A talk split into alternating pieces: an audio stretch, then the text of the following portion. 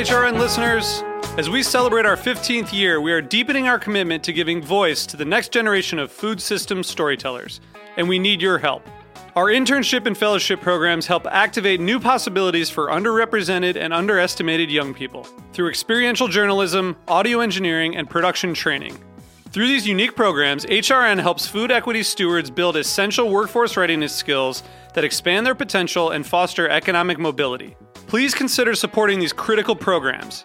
And with a minimum donation, you can be entered to win a dinner for two at an amazing restaurant in one of eight cities and tickets to a concert at a great venue in one of those cities. We have incredible partners across the country who have donated, as they also share our passion for helping to educate the next generation of food systems storytellers. Check out heritageradionetwork.org slash 15 to donate and enter to win today.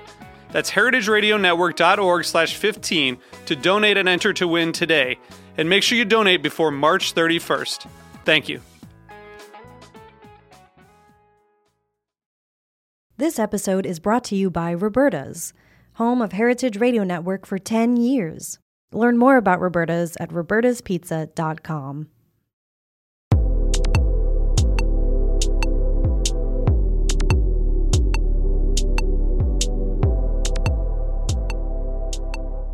Hello, welcome to Japan Eats. I'm your host Akiko Katayama, a food writer and the director of the New York Japanese Culinary Academy, which promotes a deeper understanding of Japanese cuisine in America.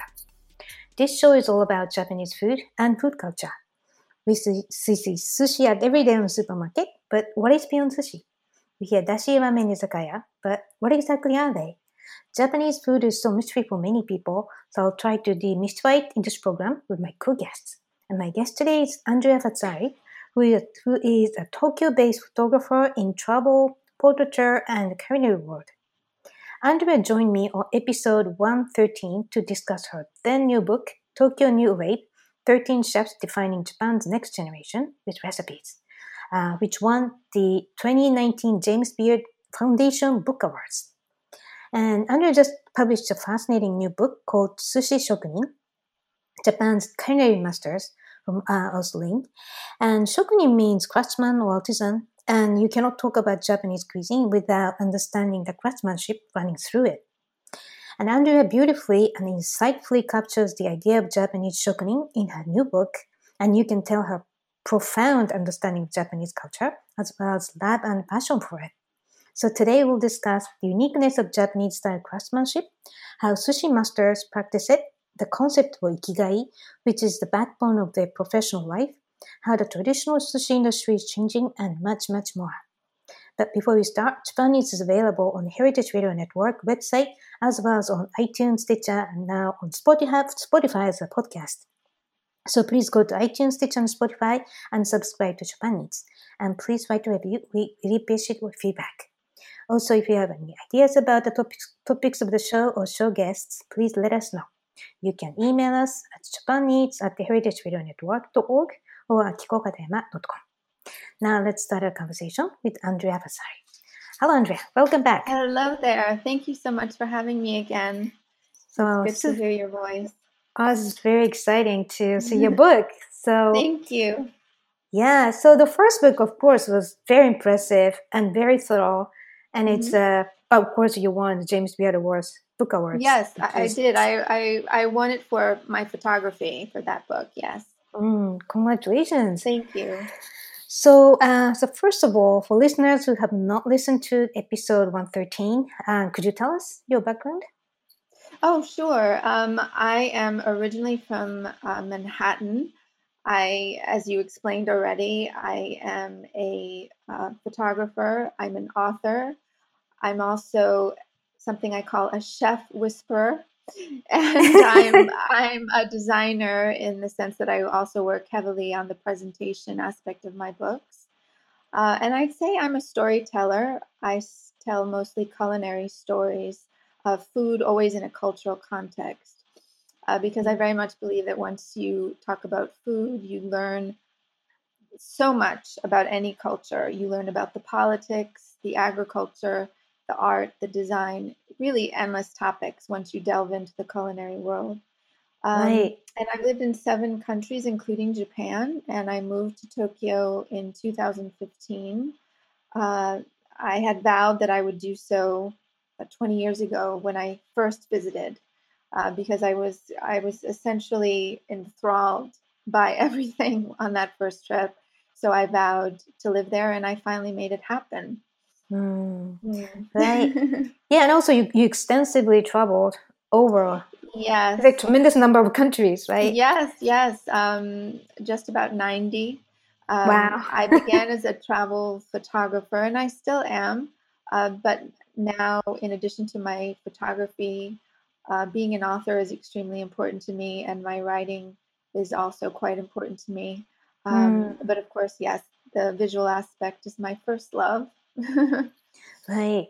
Yeah. So, um, well, your book we're going to just talk about, but your mm.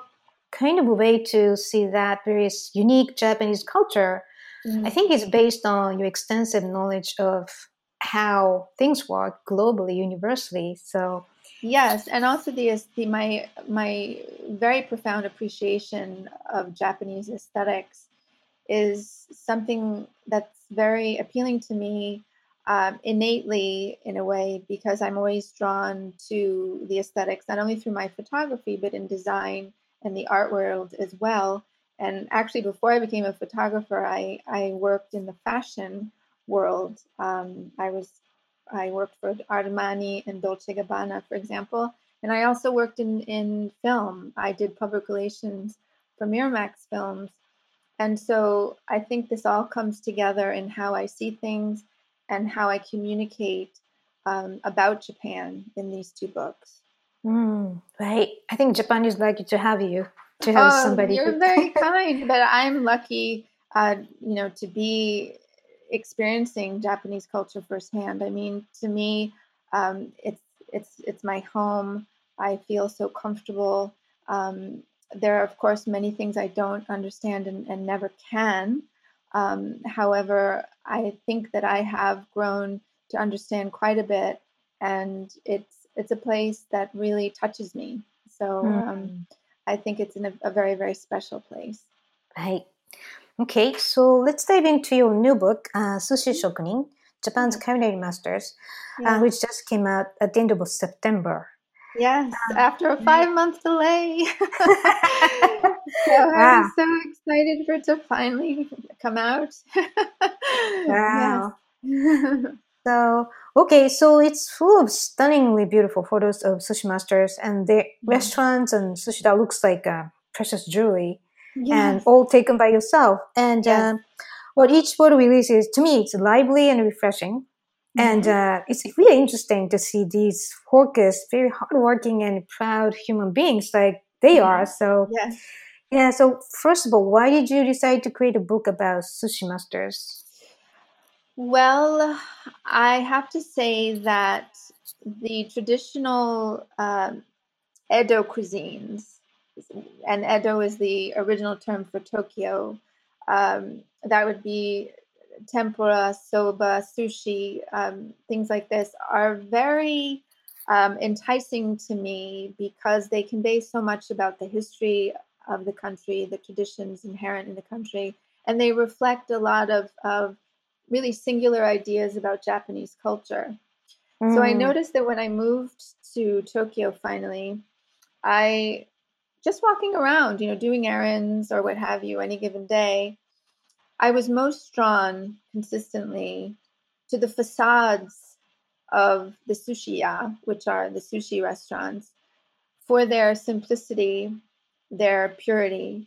Um, and I couldn't eat though. I couldn't eat in them because I was still concerned. As I explained in my introduction, I'll just explain briefly.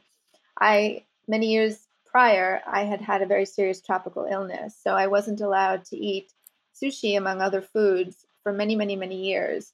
And upon returning to live in, um, actually, upon moving to Japan, I still hadn't eaten sushi in many, many years. But it was getting ah. harder to resist because it's, it's, you know, it's everywhere. Um, different types of sushi, different levels of sushi are everywhere. And so noticing these facades, so the, the architectural elements, the design elements really got me thinking, could I try it? Am I ready? How do I feel about it? But I noticed I was still a bit nervous uh, at the prospect of trying sushi again, just because I'd been um, sick for quite a while. Um, so finally, I made my way back, which I explained uh, in more detail in the introduction. Um, I made my way back to a sushi meal, uh, and it was at uh, Sugita. The full name of his restaurant is actually Nihonbashi Kakigaracho Sugita. Um, but Takaki Sugita is the shokunin. And the experience I had was incredibly touching. Um, I became emotional uh, during the meal. And it was basically then that I decided that I must do a project about sushi to wow. understand it more, to learn more about the shokunin above all, mm. and to understand it in a more profound way because it touched me so and that's the that's the basic reason for the book right okay mm-hmm. uh, how many years ago was it well i moved to tokyo five years uh, in 2015 but my first trip to japan was in 20, uh, 2000 year 2000 right Okay. But my meal with Sugita was soon about a year after I'd been living in in Tokyo. Mm, wow! So it's a long project you really incubated and made it. Yes, yes, but it was definitely the strong, visceral experience, which I was unexpected. I didn't expect to react this way, mm, and, right. and I did. So it changed my path creatively. Right. Um, so uh, we're going to discuss the Chef Sugita, the, the you know the restaurant because the mm-hmm. sorry Takagi Sugita. Um, mm-hmm. So, uh, but you know, to, just to back up, for the Edo period, it's just from 17th century, and that was when you know Tokyo used to be. They really started fun culture, yes. and people say New Yorkers are similar to Edo citizens because they are really quick and busy. Uh, yes, yes, they yeah. want to eat quickly. Yes. Right. Mm-hmm. Sushi so, was a fast food. Mm-hmm. Mm-hmm. Right. So we're talking about sushi today. It's a Edomae style sushi, yes. which is piece of fish topped on, um, you know, like a bowl, little bowl, bowl of rice. Yes, That's, it's mostly defined. It's it's defined by many characteristics, but mostly the nigiri, which most people know in the West, and mm-hmm. also different methods of treating the fish, like curing, salting, drying, smoking which extended right. the fish shelf life. Mm-hmm. Right, and also really maximize the umami. Exactly, flavor. Right. Mm-hmm. Yeah, and then it's it's so simple. It's just a piece of fish on top of a bowl of rice. But if you try to make sushi by yourself, it's I I was miserable. Yes, no, it does it doesn't work. It, it's never the same at all. That's right. why I think the simple the simple foods when they're really powerful and super delicious are the ones that are the most difficult to create all the time. Mm. Uh, the ones with fewer ingredients, uh, these are always the most challenging, and they take the skill of these shokunin to really um, put them across in a way that that that is truly stunning uh, in your mouth, but also um, as an experience because for me sushi or dining in general eating in general is never just about the food um, mm. um, it's about the atmosphere it's about the service you know omotenashi in japan japanese hospitality is mm. something very unique also to me in the world which i um, adore and appreciate tremendously um, right. so all of these things come together and um, create an experience which is really unsurpassable Mm. And you mentioned, you know, the facade of sushi place, and it's very distinctive. Not just how yes. it looks, but mm-hmm. how it smells, like the oh, cleanest. Oh, absolutely. In fact, in Tokyo New Wave, it's funny you say that. In my previous book, I talked about some of my first memories from that trip in 2000, where I would walk about the city and in other parts of Japan and smell, you know, the soy that cooked. You know, I'm not just talking about sushi restaurants, but those those um, uh, fragrances and aromas like uh, the katsuobushi, all the different smells that kind of wafts about on the sidewalk when you're walking, and that's definitely something uh, which influenced me as well with um, the sushi ya when I moved there five years ago. Mm. Mm, right. And I, I know uh, sushi chefs, um, also, for example, I happened to be in one sushi place uh, late at night, and they completely wash, literally wash the whole restaurant. Absolutely, it's a ritual every night. Absolutely, it's it's right. definitely a ritual. It's part of the process, and cleanliness is extremely important. Cleanliness is next to godliness or close to godliness. What is the exact saying in in English? I forget. Um, mm. But it's the two are equivalent. Uh, cleanliness is extremely important to a shokunin.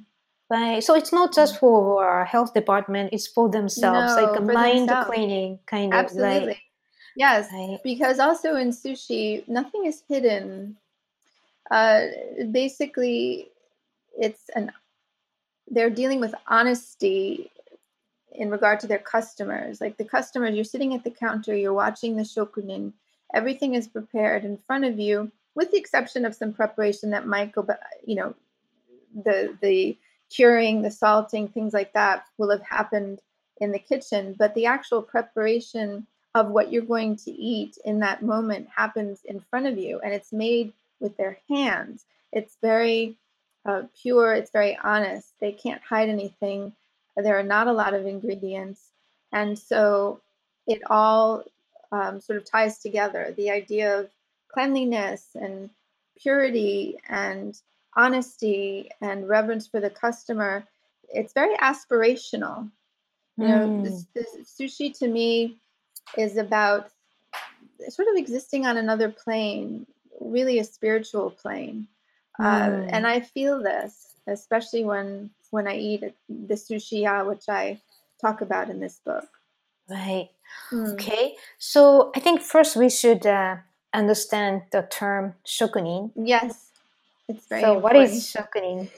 Well, I'd like to read just an excerpt from my introduction, if that's okay, to explain to the audience. Um, yes, please. Shokunin, because I, I considered for some time how to best explain it in a short, in, in a relatively short, uh, concise way.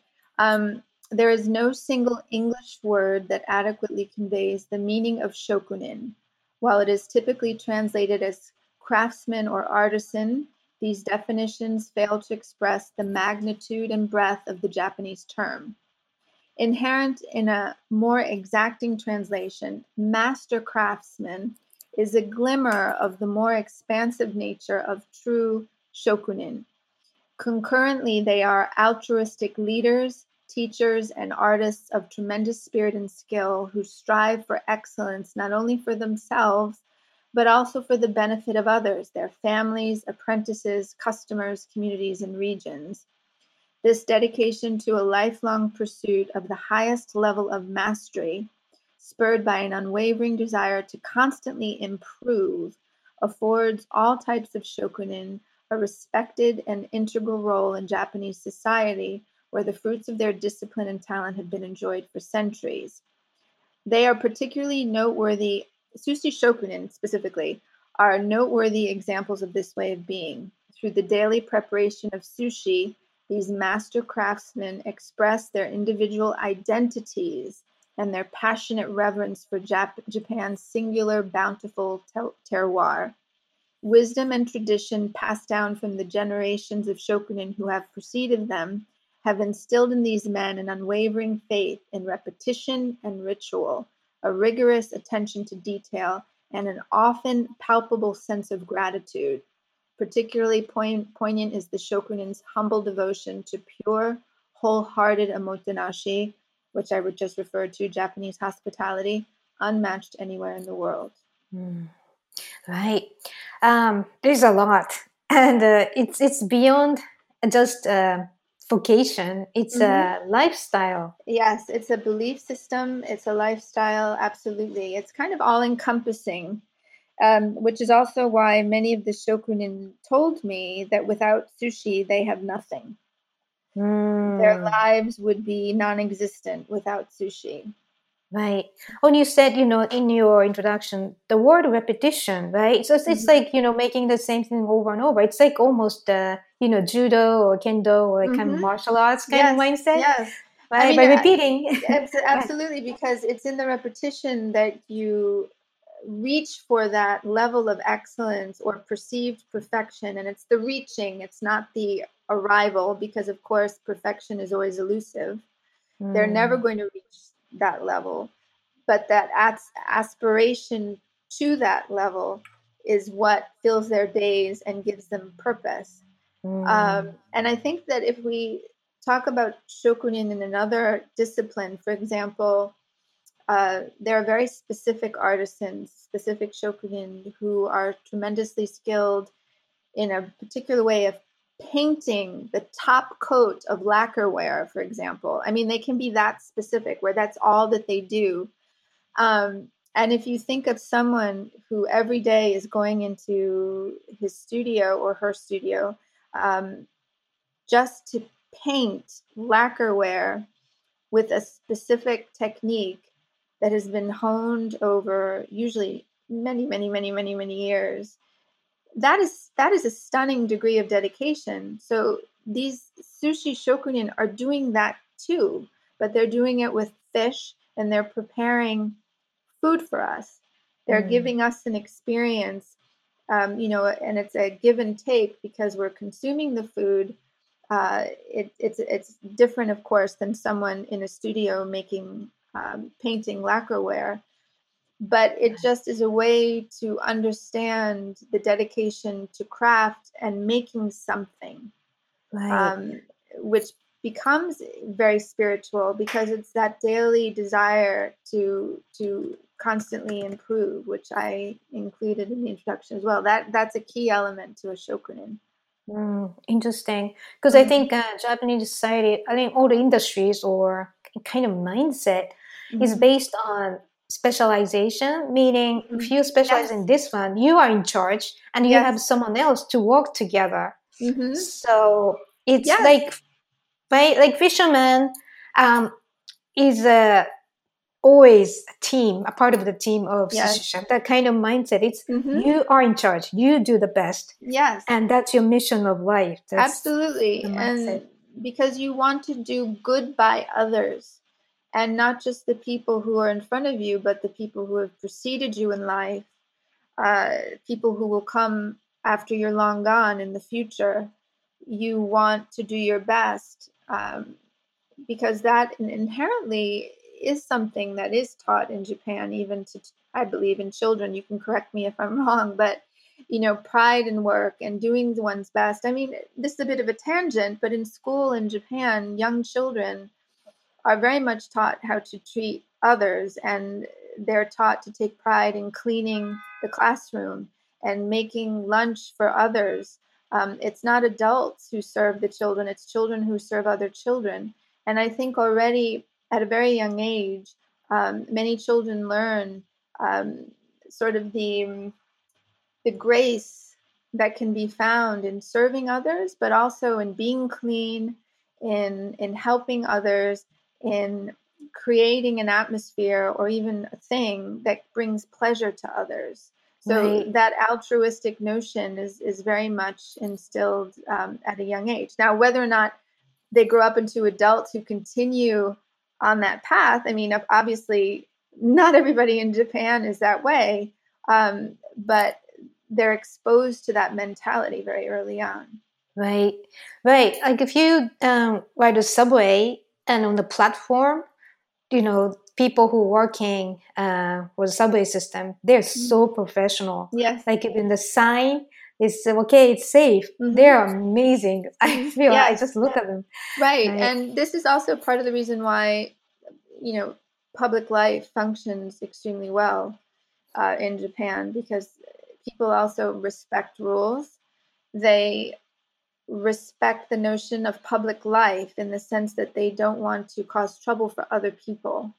Mm. Um, so there's a lot of harmony in public life uh, with the, the way that, like, for example, the way Tokyo functions. Um, and I, I have a lot of appreciation for that as well. Mm. Mm. Right. Okay. So, uh, so what is the theme of the book? Well, the theme is absolutely the the shokunin themselves, their artistry, what makes them tick really? Because I spent uh, quite a quite a bit of time with each of them in private settings. You know, not during service, obviously. So I, I really got to know them in a way that diners would not. Uh, this to me reveals even more about Japan itself, Japanese culture, uh, in a lot of de- a lot of depth, and many other areas of Japanese culture that are not even specifically culinary, as I mentioned uh, when we first began this conversation.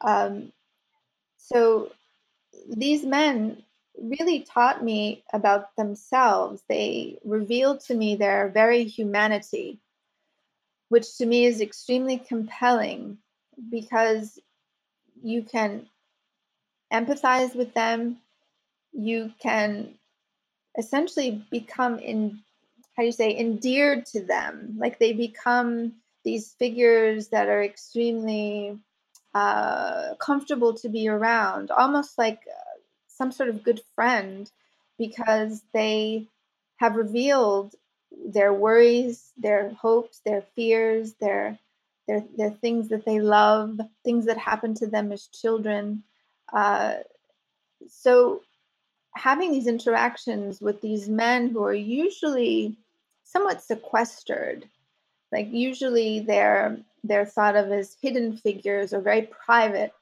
uh, or very formal or very stern i didn't have that experience mm. i had a different kind of experience where they were so much they were very approachable uh, mm. they were very candid um, I was allowed into their lives essentially. And this is what I'm putting forward in this book a glimpse into people who are usually not this accessible. And in right. turn, learning about them, their personalities, a bit of their personal history, I'm also explaining to people more about Japan because to this day, so many people say to me, friends, mm. what have you, not in Japan, friends outside Japan, how could you live in Japan? It's so mysterious. It's it's so cold. It's so difficult to understand. It's so, and my experience is is not that. So I'm basically trying to say no. It's like this. No, it's like this. So in this book, I'm basically saying no. It's like this. right. I'm trying to just show that that much more. Uh, how do you say you can identify with these men Right. Um, it's so. interesting. So Japanese culture tend to be, yeah, like your friend said, it's uh, looking formal and colder, but they're mm-hmm. really waiting for the moment to open up and mm-hmm. get close to you. So that's, yes. I think, the beauty of the culture. Yes, it takes right? time. It takes trust, um, and they're every bit as emotional and uh, full of feeling as Italians or Spaniards. Um, uh, it's uh, just communicated in a different way. Right. Mm-hmm. Okay, so uh, one of the key concepts I think we need to discuss this is uh, you introduce in the book. It's the word ikigai, yes. I K I G A I, ikigai. Yes, yes. So what is it, and uh, how do sushi masters represent it? Mm. Well, in a basic sense, ikigai is one sense of purpose, um, that reason one has to get up in the morning that which basically provides the central source of drive in your life. Mm. So ikigai is central to a shokunin's life uh, because it is that sense of purpose inherent in creating sushi for others, for the community, um, for you know enjoyment, uh, for nutrition, for all those things. Um, but they're also expressing their identity every day and that's extremely important as well mm. but but but basically reduced in its simplest form it's that your sense of purpose right that's the reason you wake up for every morning yes, excited yes, yes right yeah the word ikigai is becoming a keyword for i think mental wellness in mm. recent years in western countries too yes. Um, so yeah i think it's really interesting that mm-hmm. people i think as sushi chefs um, almost that focused attitude towards mm-hmm. life mm-hmm. keeps them very um, kind of energetic in Mhm. quiet way, Mhm. which is inspiring. Well, they experts always point to a sense of purpose uh, when they study those adults who live the longest in the world, the centenarians, the people who live over 100 years old. When they talk about what allows that to happen beyond genes that someone inherits, what is it? It's lifestyle, it's social connections, it's diet. And one of the other things is sense of purpose. Mm. When you have a meaning, a, a kind of meaning to your life um, that fulfills you, you are healthier. You feel Right. better mentally and physically. Mm. Um, so all shokunin have this sense of ikigai. And of course, because I'm specifically talking about sushi shokunin in this book, uh, they are definitely uh, people who all referred to it in some form when I spoke to them. Mm. So, how did you choose that 20 sushi masters uh, from all over Japan? Yes, it, it, it was a bit of a challenge, um, but then it became easier. I started actually with a list of 30, um, and they were shokunin that I knew of. Um, not all personally, some personally, but many not. Uh, and I whittled down the list based on style, uh, personality, um, a couple of other criteria, but also I worked on the list with some of my shokunin friends, um, and I was guided uh, so that I also had that element of approval, so to speak. I, I didn't want to think uh, that I, in any way, am an expert at all because I'm not. Um, so to consult with um, the shokunin in the book and a couple of them in particular who I've become closest to, um, I thought it was just the smartest way to come up with a list that reflected uh, Edomae sushi in in a more complete way, um, with different styles, different personalities, different ages, uh, and that's basically how the list came to be. Um, Mm, so, it was, but were they process. Right? But were they open to be written up in a English publication, like a big book? Yes, um, by and large, they were. Um, a couple were reticent. Um, a few that I thought I might like to include, maybe three, um, were very, very, very traditional, and they were probably too anxious at the prospect, so they uh, respectfully declined. But it was not an not a big issue at all, um, and I understood.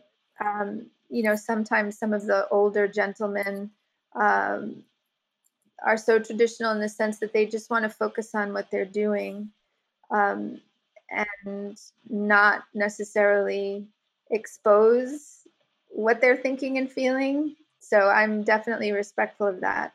Um, Mm. That sounds and- very shokunin. yes, but it was uh, literally only two or three. Uh, and then by then I had already decided to reduce the number of shokunin to 20. So in a way, some of them did me a favor because it would have been hard to um, include everyone in the book Right. ultimately. Um, But yes, they were very open. Um, you know, some more than others. You know, you'll you can get that sense perhaps as you're reading. Uh, but by and large, I was really honored to be allowed to participate in their lives in this way. Great. All right, so let's take a quick break here, and when we come back, we'll talk about the sushi masters in the book. So please stay with us.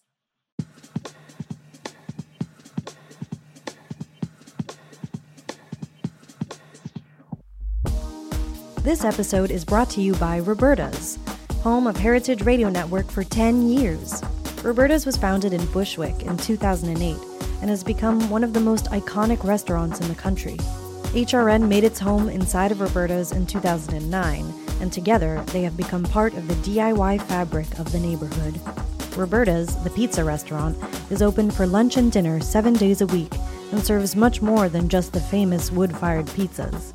Their team dreams up new salads, pastas, and sandwiches on the regular. Roberta's Tiki Bar is alive and well in the back garden, serving up frozen drinks in the summer and hot toddies in the winter. Stop by the bakery and takeout spot next door for fresh breads, sticky buns, and pizzas to go.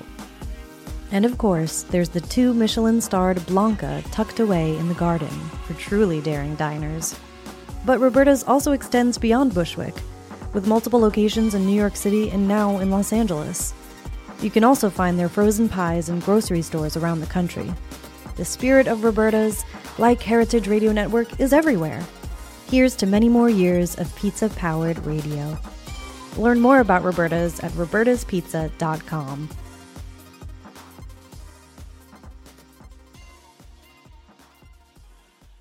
Welcome back. You're listening to Japan Eats, broadcasting live from studio. Uh, it's not uh, Labio's my studio in Williamsburg, Brooklyn. and I'm your host, Akiko Katayama, and my guest today is Andrea Fazzari, who is a Tokyo-based photographer and the author of the Tokyo New Wave, 31 Chefs Defining Japan's Next Generation, which won the 2019 James Beard Foundation Book Awards. And Andrea just published a fascinating new book called Sushi Shokunin, Japan's Culinary Masters.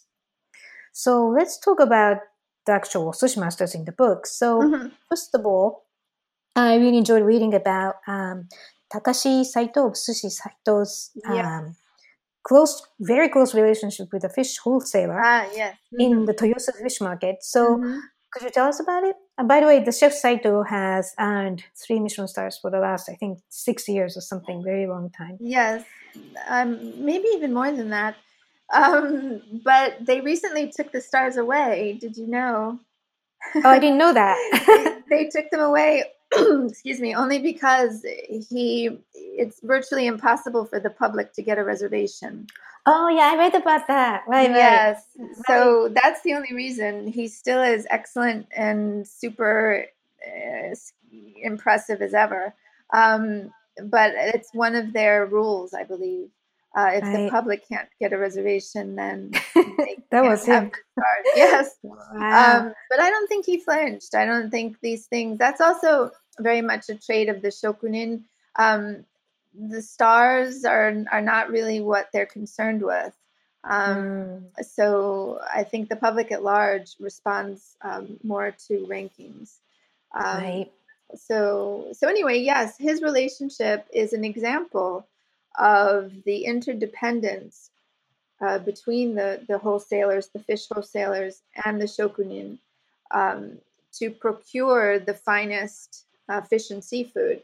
And Saito's uh, wholesaler, which I do talk about in his chapter, is Yukitaka, Yukitaka Yamaguchi, who is very famous as the the tuna broker um, there are others, of course. Um, he is extremely well known uh, with the shokunin and, and even many, I think, Japanese in general.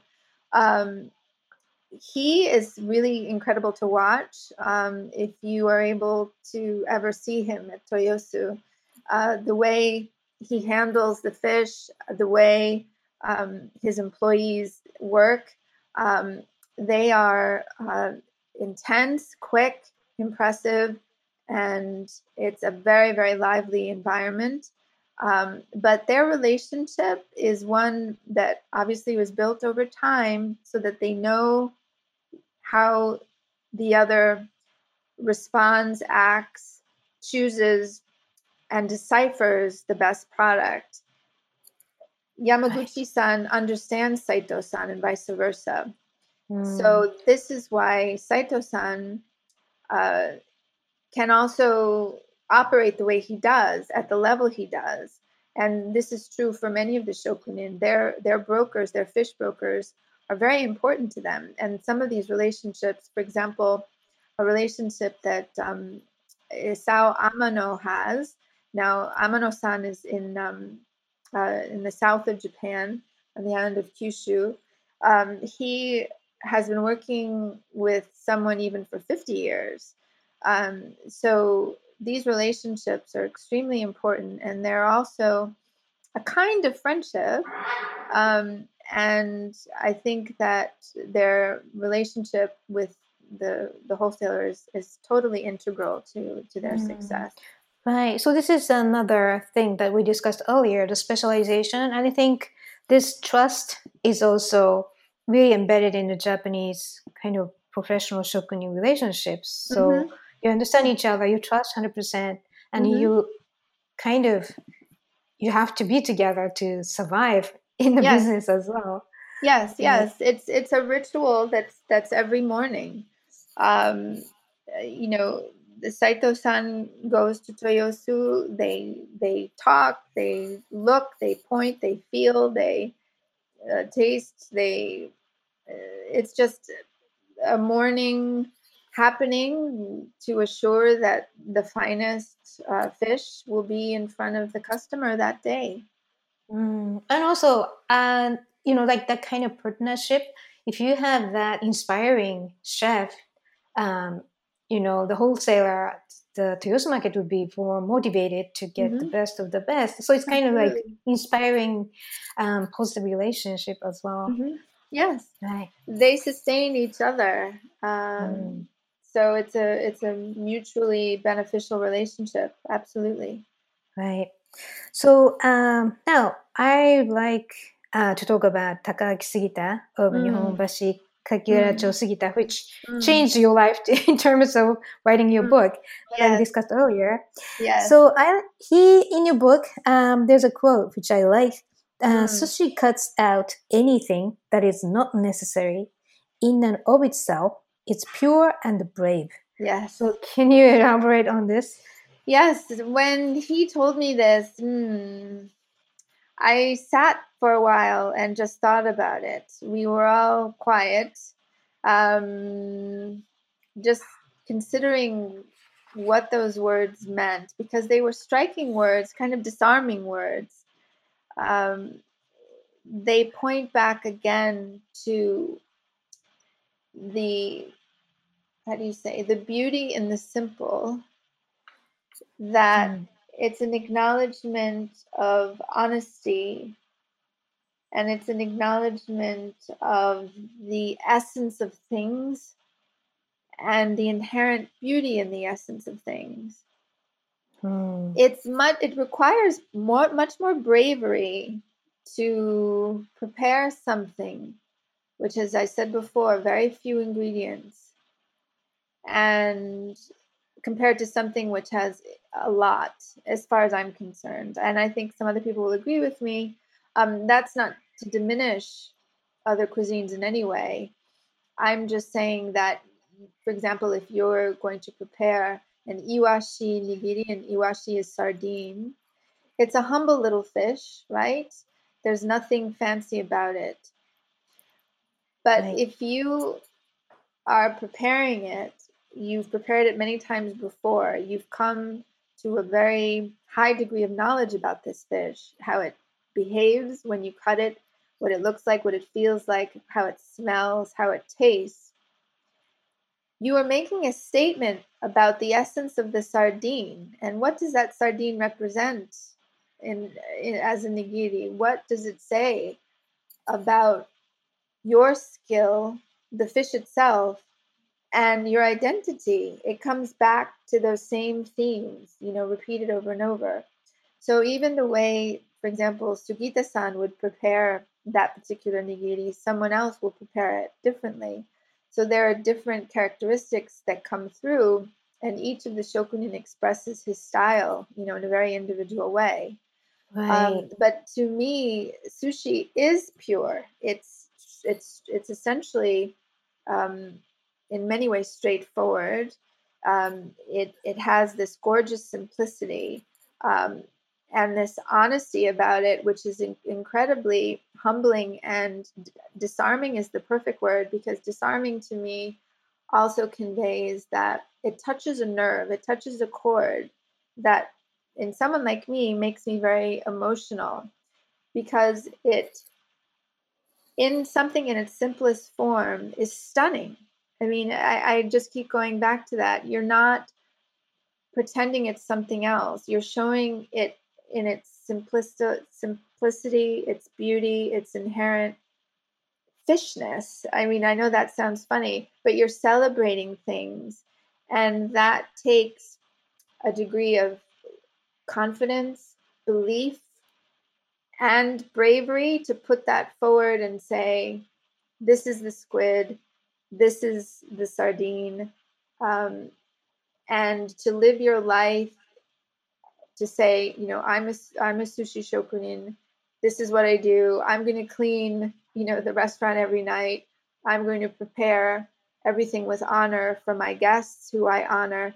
It's it's all of that sense of benevolence, that sense of aspiration and and just creating things in a way mm. that touch people but also at the same time is showing them who you are as a shokunin i hope right. that makes sense right yeah so yeah i totally agree and then you know in the introduction you use the word gratitude right mm-hmm. so this um i think this the sushi chef's mind really always have that word gratitude in mind yes yes, yes, lost. absolutely. And also with Sugita-san, he operates a lot according to Bushido, uh, the way of the warrior. There, it's a series of virtues such as you know honor, benevolence, politeness, um, honesty, and so he lives by this code.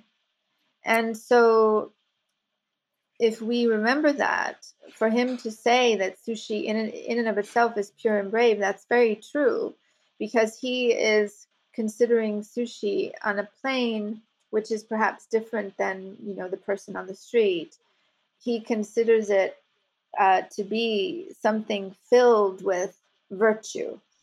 Um, mm. As I said before, honor, honesty, politeness. And he talked to me quite a bit about being balanced, being even, um, to be constant, like someone constant in, in a storm. His mentality and his personality, his characteristics allow him to be such an incredible shokunin, and he's literally the top. Um, mm. And it's again not just his skill, which is remarkable, it's his way of looking at what he does and right. that aspirational mindset that I keep mm. referring to. Mm. Yeah. Right. Okay. And uh, the other thing uh, I found interesting, always in your book too, uh, the successful sushi masters often have mm-hmm. their wife mm-hmm. to be the greatest business partner, as they mm-hmm. call okami. Mm-hmm. And okami, yes. So right, and that's the case with uh, Katsu Nakaji of Hatsune. Yes, yes, yeah. absolutely. Maybe even more so than some. Um, and of course, there are many shokunin who do not work with their wives. We have to say that as well. Um, but in Nakaji's case, and he is the owner of Hatsune, the third generation, if I recall, um, his wife Mieko is extremely important to him in his life in every way. And he would not uh, continue um, as he does, you know, in the restaurant um, without her. Uh, every decision is made with her. She is there uh, every evening in kimono, um, overseeing things, welcoming guests. Um, and many wives do have this role. Um, and what I do talk about in the Nakaji's case is um, something they were extremely open about is that um, she is suffering from a terminal illness. Uh, so their outlook and the way they have chosen to stay open and welcome their guests is colored by this issue. Um, but they are really radiant. They have a mentality which is extremely open and generous and striving to experience all that is wondrous and beautiful about life in a level that is beyond most people's sort of comprehension on a daily basis. I mean, when you're confronted with this problem, everything mm. changes.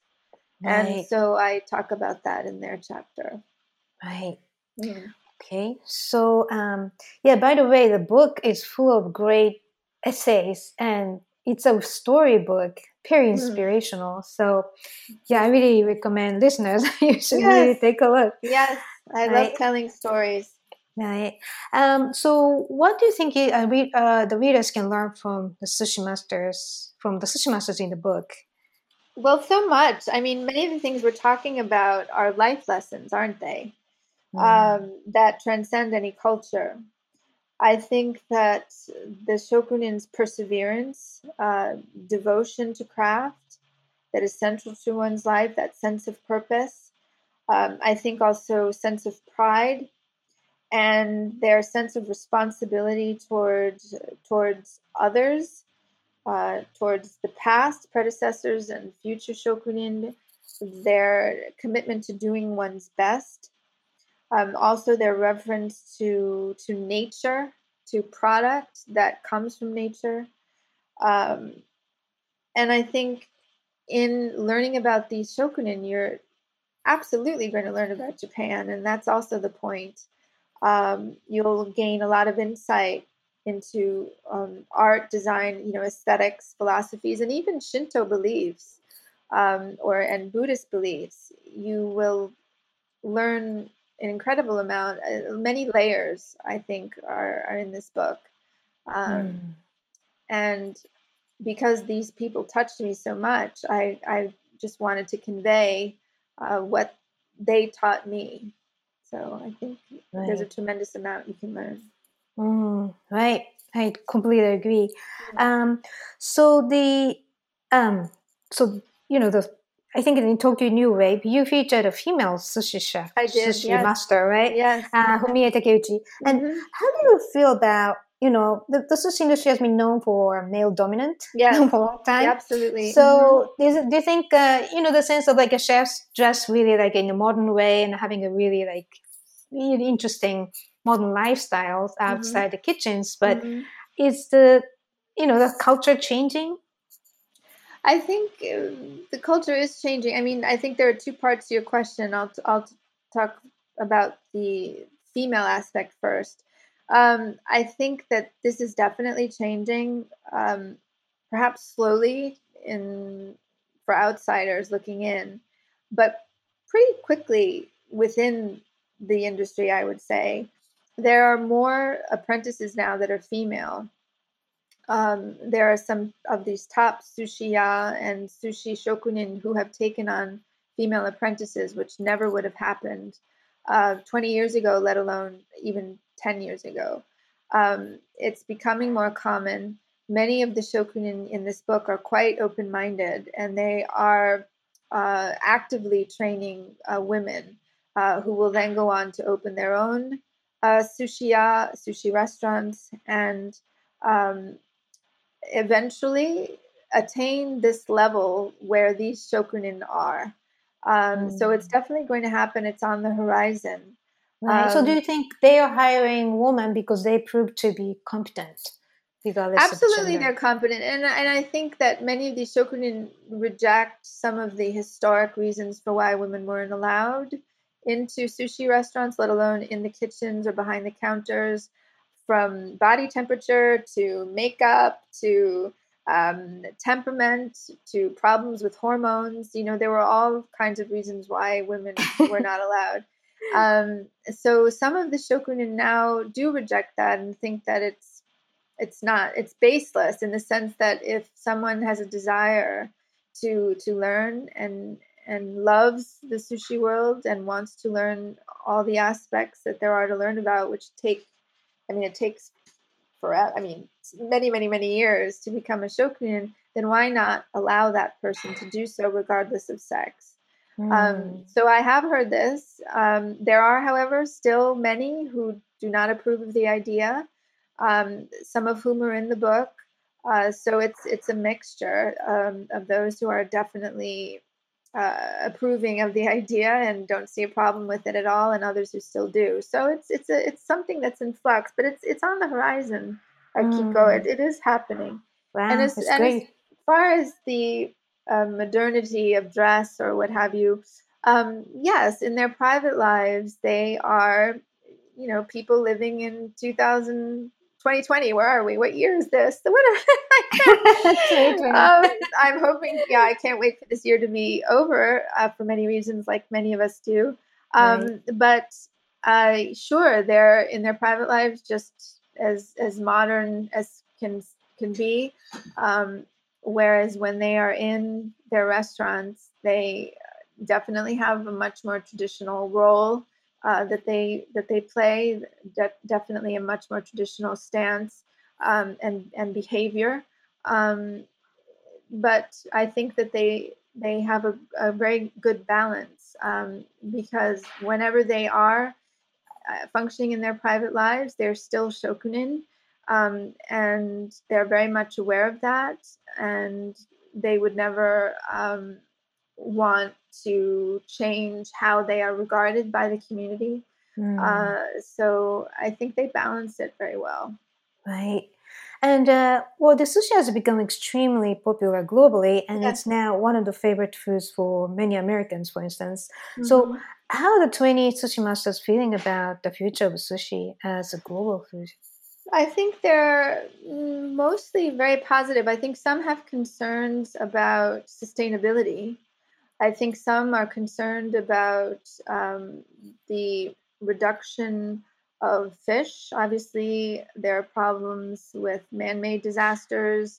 Of course, um, climate change is a, is a concern, absolutely. Um, so I think if you look at it from that perspective, I think there's a definite degree of concern. Um, and depending on where they are, they may be more or less concerned about it. Um, but as sushi in and of itself as an art form, or as as something that characterizes Japan abroad, they're they're very proud of it. They're not concerned about it. They think it's great that uh, sushi is made all over the world, and that some, you know, other types of sushi, um, if they're shokunin abroad, prepare things in a different way, in a way that they might not. They they appreciate that. They're mm-hmm. they're open to that interpretation. I believe. Um, right. And so it's it's all good, but there's definitely the concern about climate change. Mm, right.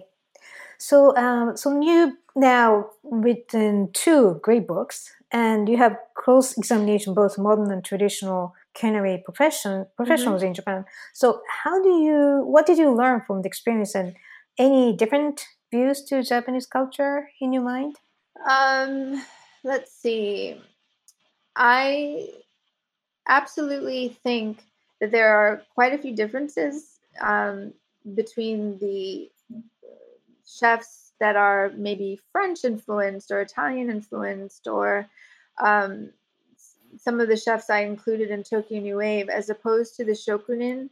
Um, but in both, I learned a lot about the chefs in Wave, their humanity, and also the shokunin. And in doing so, um, learned more absolutely about how Japan ticks.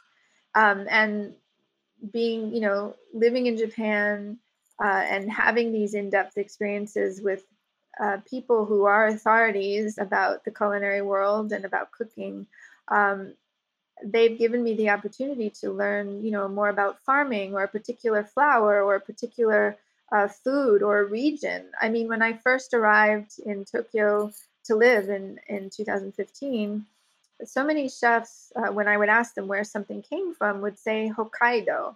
So then i thought gosh i've got to go to hokkaido. I've got to check it out see what it's like. So many products come from there. Um, so having these interactions is just a constant learning experience in small and larger ways um, and uh, i hope to be able to do it again in some other form Mm-hmm. Mm. So you're planning to write in a book? Like- um, eventually, there will be another book. Exactly uh, about what yet, I'm not sure. Um, but uh, there are so many things to choose from. but I'll let I'll keep you posted. I, okay. I don't know as of yet. Yes. Right. so yeah, I'm looking forward to having you again on the show discussing you. your new book. So where, where can we buy your book? Well, the best place is on my publisher's website, which is assouline.com, or eu.assouline.com, depending where you are. But for people in the United States, it would just be assouline.com, which is A S S O U L I N E.com. Um, and you can find me mostly on uh, Instagram. Uh, my handle is Tokyo underscore Andrea underscore Fazzari. So if you um, put my name in, it will it will definitely come up. And there I post, um, you know, a lot about Japan and recently, of course, about this book, which was a huge project. So I am delighted and over the moon to share um, anything I can about it. And um, yeah, so assouline.com is the best. right. Okay, great. So, uh, so listeners, this is really a great book. So again, the title is Sushi Shokunin, Japan's Culinary Masters. Shokunin is S H O K U N I N. Sushi Shokunin, Japan's Culinary Masters. So, thank you so much, Andrea, and uh, well, keep me posted. Well, thank you so much, Akiko. Always a huge pleasure. Thank you. All right, listeners, if you have any questions or comments about the show or suggestions for show topics or guests, please contact us at japaneats at heritageradionetwork.org or at akikokatayama.com. Japan Eats is a weekly program always available at heritageradionetwork.org as well as on iTunes, Stitcher, and Spotify as a podcast. I engineered uh, Jess Crunchich, and thank you for listening. I'll see you next week. Japan Eats is powered by Simplecast. Thank you for listening to Heritage Radio Network, Hood radio supported by you. For freshest content, subscribe to our newsletter. Enter your email at the bottom of our website, heritageradionetwork.org. Connect with us on Instagram and Twitter at heritage underscore radio. You can also find us at facebook.com slash heritage radio network. Heritage Radio Network is a non-profit organization driving conversations to make the world a better, fairer, more delicious place. And we couldn't do it without support from listeners like you. Want to be a part of the food world's most innovative community? Subscribe to the shows you like, tell your friends, and please join the HRN family by becoming a member. Just click on the beating heart at the top right of our homepage. Thank you for listening.